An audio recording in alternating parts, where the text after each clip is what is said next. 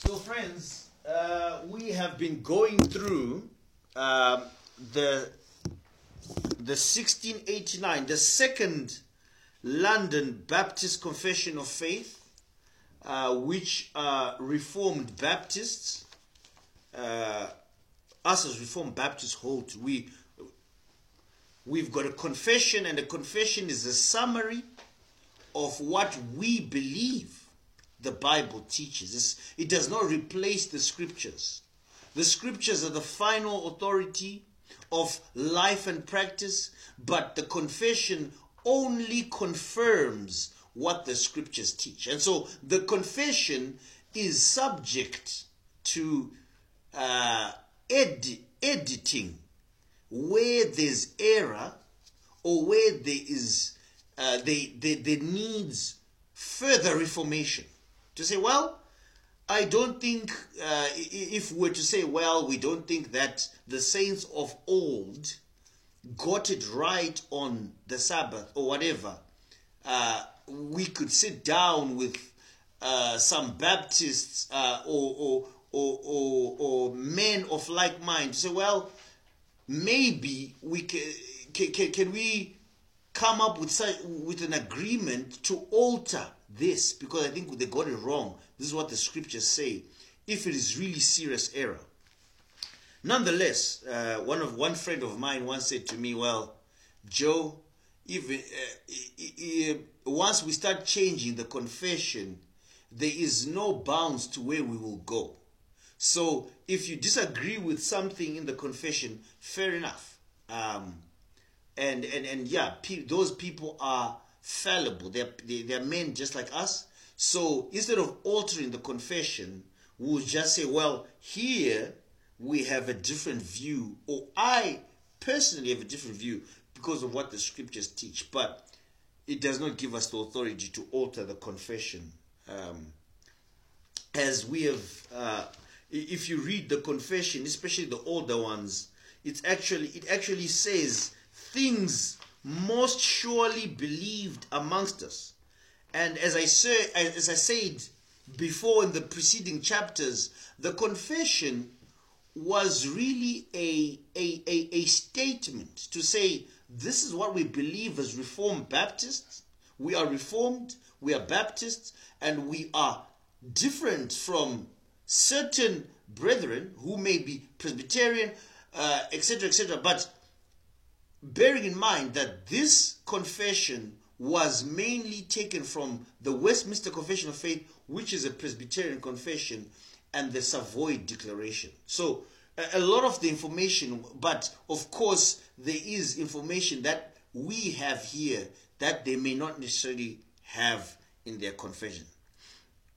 And so, really, when we when we look at this confession, it is both a something that we hold to as truth from the scriptures, but also it is something that we stand and say, this is to thwart error. So you've got a sword in one hand to defend and a trowel in the other hand to build.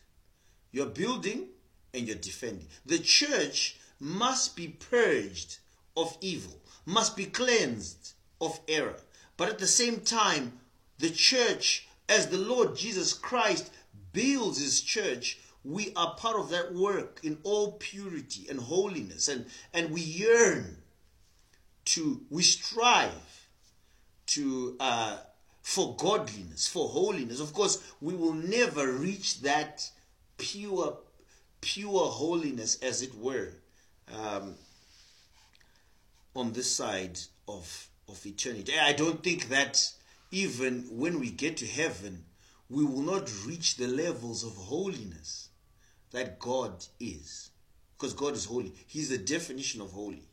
So even we are finite creatures. Even in glorification, I doubt it that we will reach those levels. But nonetheless, we're in chapter 20, um, chapter 22 um, of the confession. Um, I think you do well, my love, to share with Ketai the, so that she can also follow.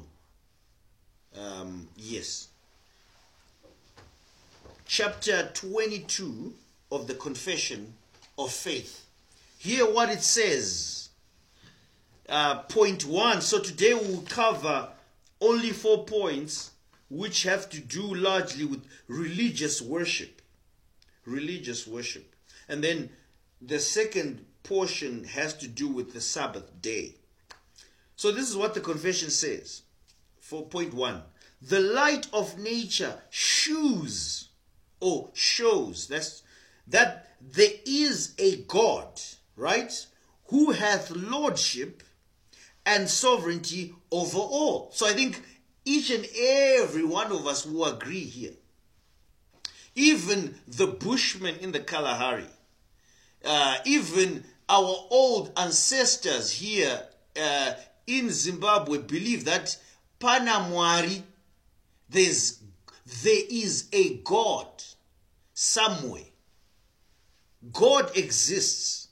We, we cannot deny that. And, and guess what? This, the confession goes even further. It says, Who hath lordship and sovereignty over all? So, so when we think of God, we do not only think, think of him as Savior, He's Lord and Savior. In other words, we should submit to the Lordship of God. He is sovereign over all. In other words, each and every uh, molecule, particle, grain of sand, uh, each and every mole, sea lion, shark, you name it. God is sovereign over everything that occurs on this planet, including the coronavirus. God is sovereign. People may be dying, people may be uh, in, it may, it may be utter chaos, but God is in control. He knows what He is doing. So, God who hath lordship, lordship and sovereignty over all is just. So, God is just. He is good. And guess what? Doth good unto all.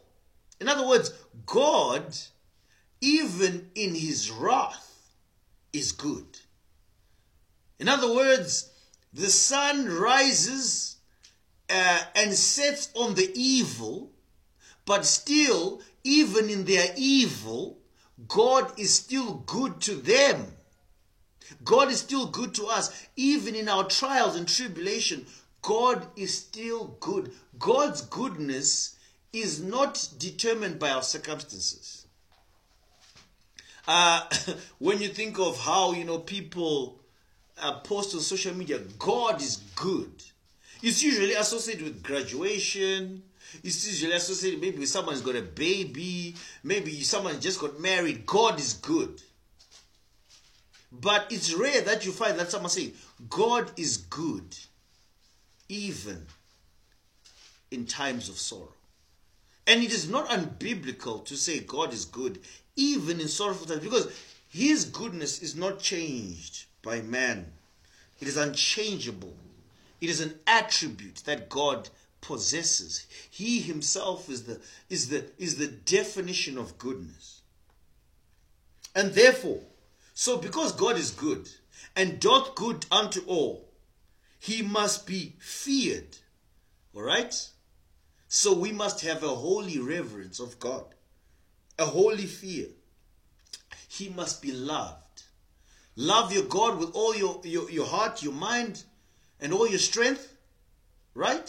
Of course, we can never, in and of ourselves, love God enough because our hearts love evil. But even when God saves us, from sin, we in and of ourselves cannot love God enough. There's no such thing. It's a myth. We fall short. Uh, Paul says in Romans 3:23, "For all have sinned and fall short of the glory of God." That's what falling short means.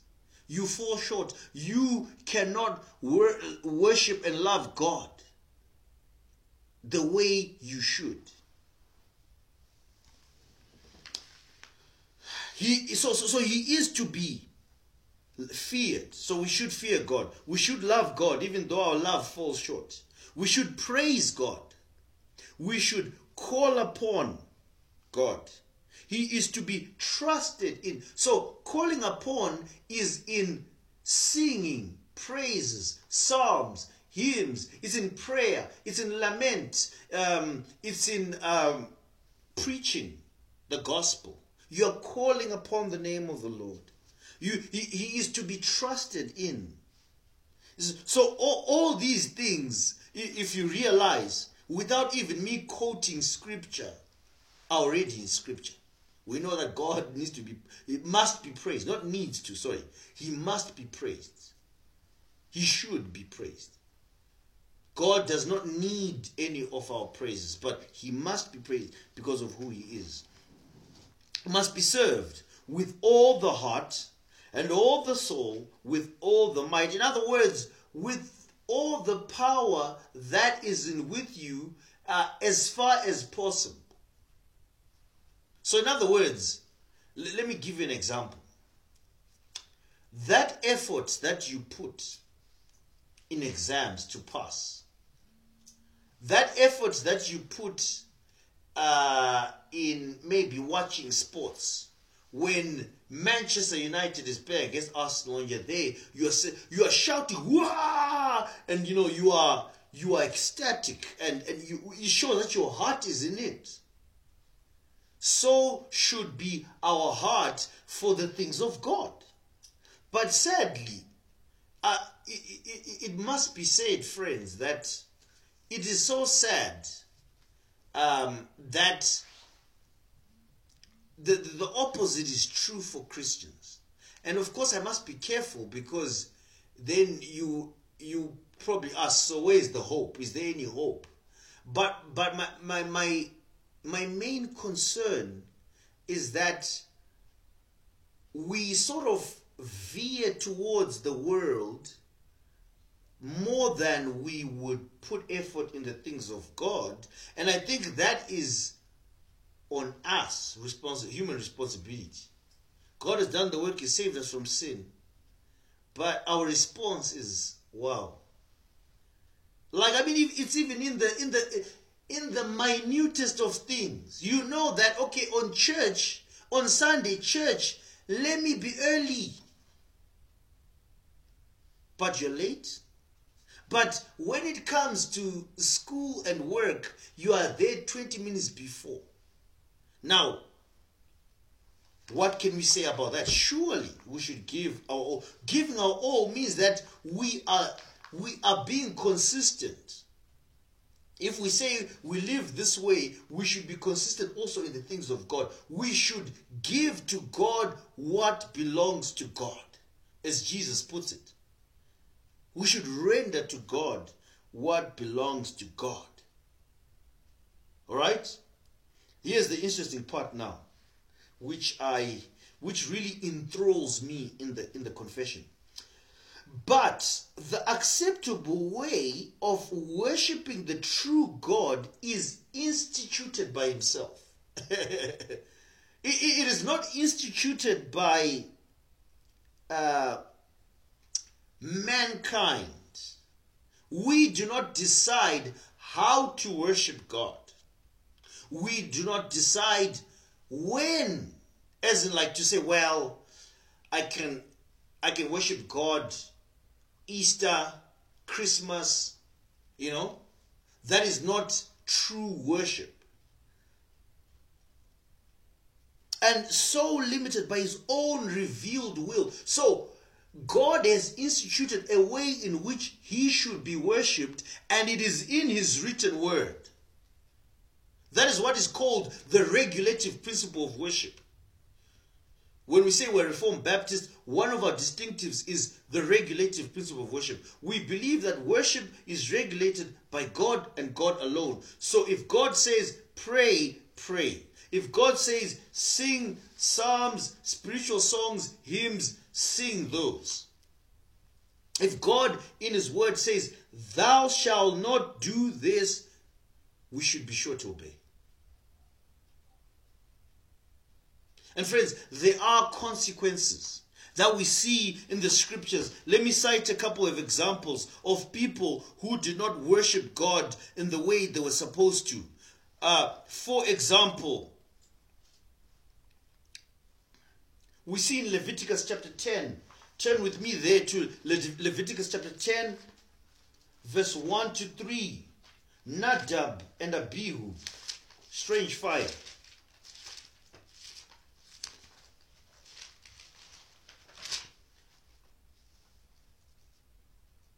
Leviticus chapter 10, verse 1 to 3. Now Nadab and Abihu, the sons of Aaron, each took his censer, so and put fire in it, and laid incense on it, and offered unauthorized fire before the Lord, which he had not commanded them. Highlight that.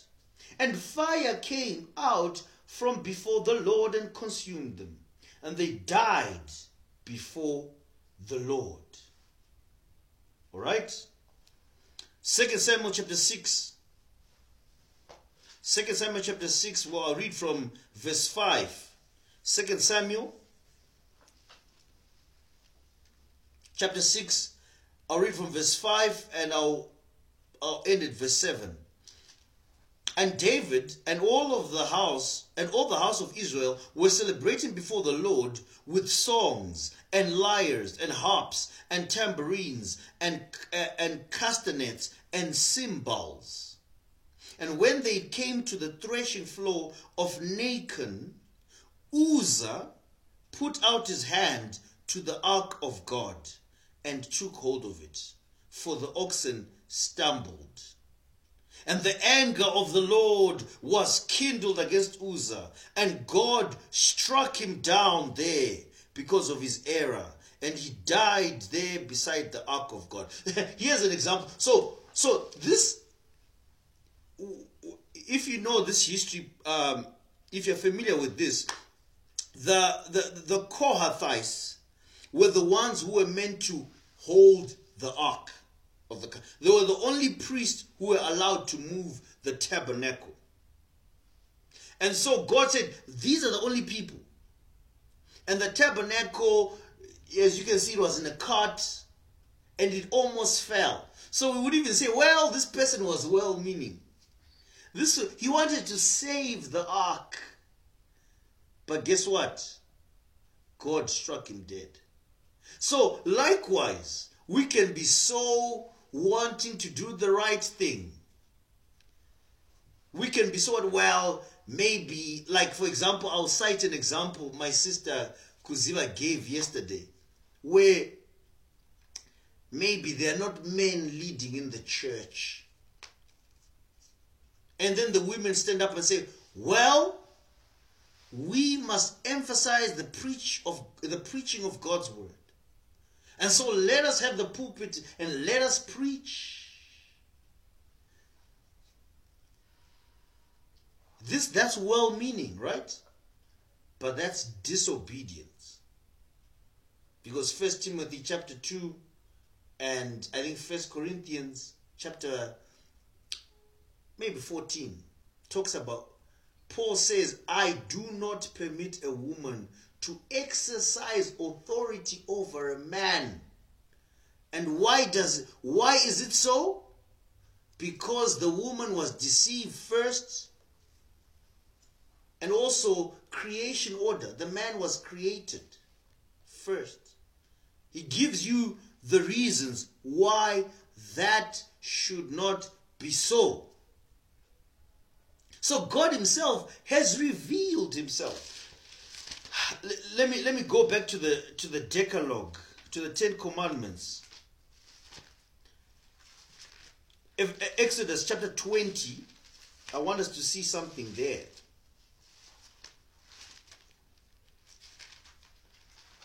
Something very important.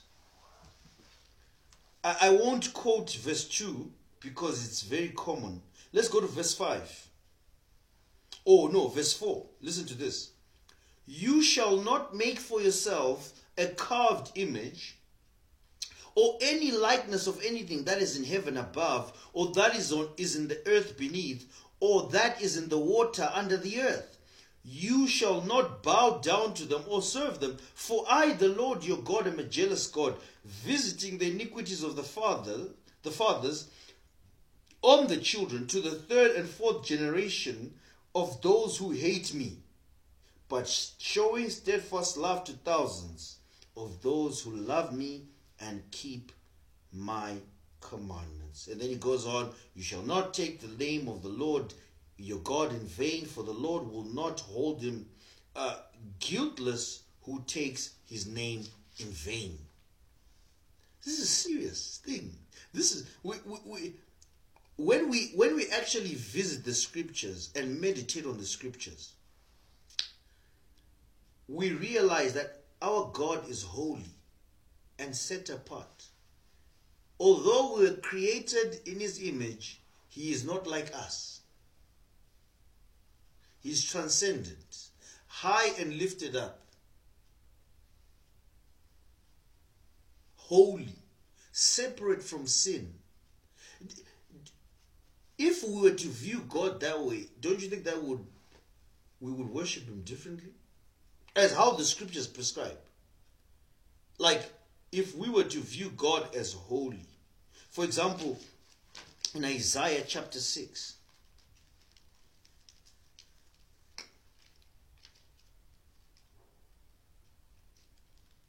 Isaiah chapter 6, which is probably one of the most, well, one of the texts that singles out God's holiness.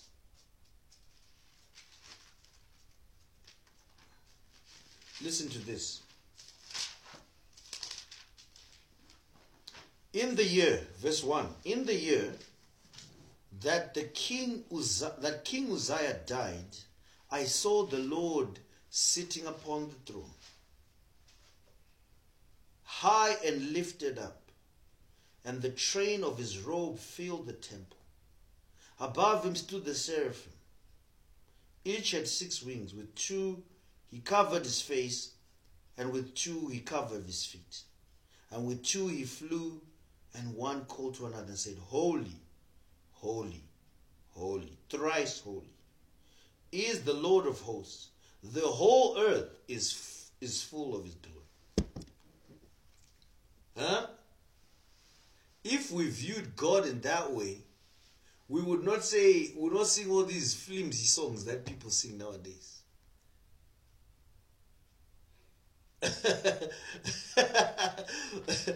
Huh? I can't even name a few because, you know, they just sometimes they disturb me. Lack of reverence and awe towards God, towards who He is. All right. So, but the acceptable way of worshiping the true God, our time is going, so I don't think we even get through point two today. Just so jam packed. Um, and so limited by his own revealed will that he may not be worshipped according to what? To the imaginations and devices of men. So, in other words, mankind can devise all sorts of means to try and worship God and say, This is worship. But the, the confession is saying no. And the scriptures are saying no. So, in other words, if we see a circus at BRBC, we must say and call the people of BRBC and say, listen, why are you doing things of the imaginations of men and devices of men? Guess what? Moreover, know the suggestions of Satan under any visible representations. So even imagery that resembles something which is ungodly should be done away with. We should not be preoccupied with uh, unnecessary decorations and uh, uh, uh, and and representations. This we must be simple but biblical in our worship. So, in other words, when we look at Reformed Baptist liturgy or old Reformed way, liturgy simply means the way you worship. Song, prayer, song, Bible reading, whatever it is. Um, but it's it's biblical, it's in the scriptures. If there's time for testimony, testimony of salvation, yes. Not testimony to say, oh well, the apostle I was almost hit by a car, then God was gracious. You can share that with your friend outside after the service. But we're talking about the worship of God. It's serious business, folks. And some people approach this lackadaisically. Even some preachers, you hear a preacher who, there's some preachers I know uh, in some of these churches who say, Well, as I was coming to you guys, I heard from the Lord. Didn't you prepare a sermon for us this week?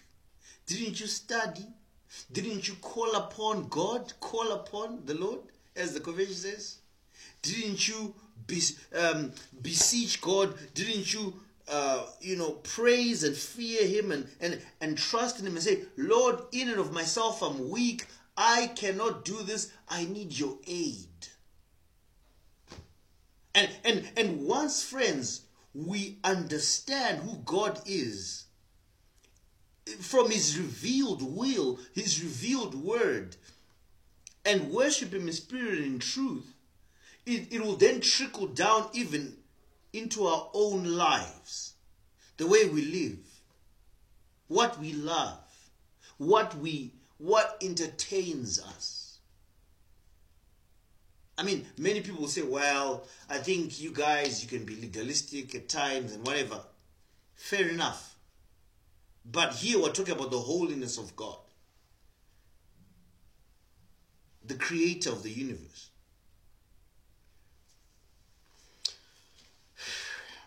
So, not any other way not prescribed in the Holy Scripture. So, if so, we are we believe the regulated principle of worship, which states that if something is not in the Holy Scriptures, it shall not be done. When it comes to worship, religious worship. So, in other words, we will not have incense burning, uh, funny bellowing as if you are beseeching a spirit or something. if